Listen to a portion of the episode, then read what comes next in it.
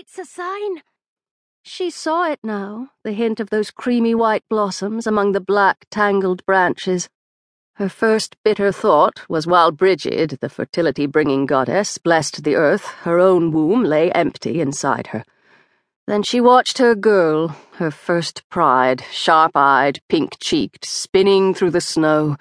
She'd been blessed, Sorka reminded herself, three times blessed. It's a sign, Ma!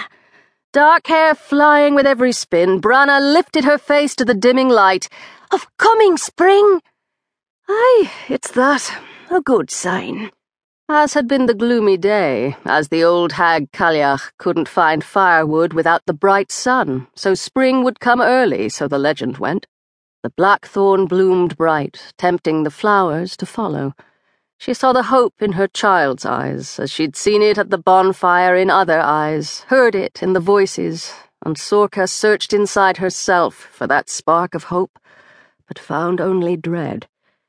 He would come again tonight. She could already sense him, lurking, waiting, plotting. Inside, she thought, inside the cabin behind the bolted door, with her charms laid out to protect her babies, to protect herself. She clucked to the pony to quicken his pace, whistled for the dog. Come along now, Branna. Your sister's all but asleep already. Da comes home in the spring. Though her heart stayed heavy, Sorka smiled and took Branna's hand. He does that, home by Beltane, and we'll have a great feast. Can I see him tonight, with you, in the fire? There's much to do. The animals need tending before bed. For a moment? Branna tipped her face back, her eyes grey as smoke, pleading, Just to see him for a moment, then I can dream he's home again. As she would herself, Sorka thought, and now her smile came from her heart. For a moment, Minine, when the work's done. And you take your medicine? Sorka lifted her brows. Will I, then? Do I look to you as if I'm in need of it? You're still pale, Ma. Branna kept her voice beneath the wind. Just a wee bit tired, and you're not to worry.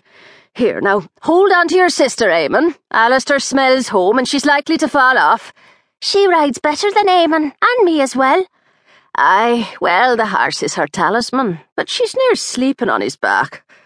The path turned, the pony's hooves rang on the frozen ground as he trotted toward the shed beside the cabin.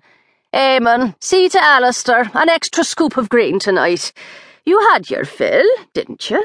she said as her boy began to mutter.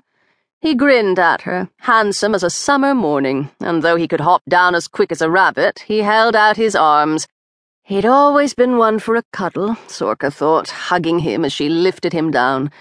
She didn't have to tell Branna to start her chores. The girl ran the house nearly as well as her mother.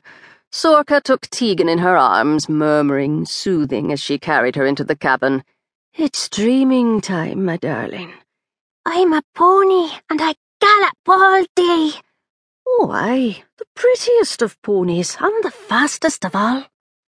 The fire, down to embers after the hours away, barely held back the cold.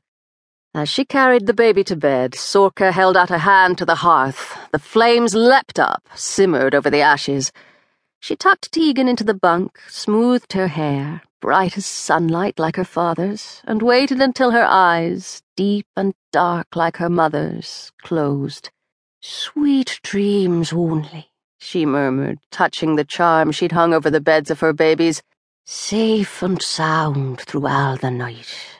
All you are and all you see hold you through dark into light. She kissed the soft cheek, and as she straightened, winced at the pull in her belly.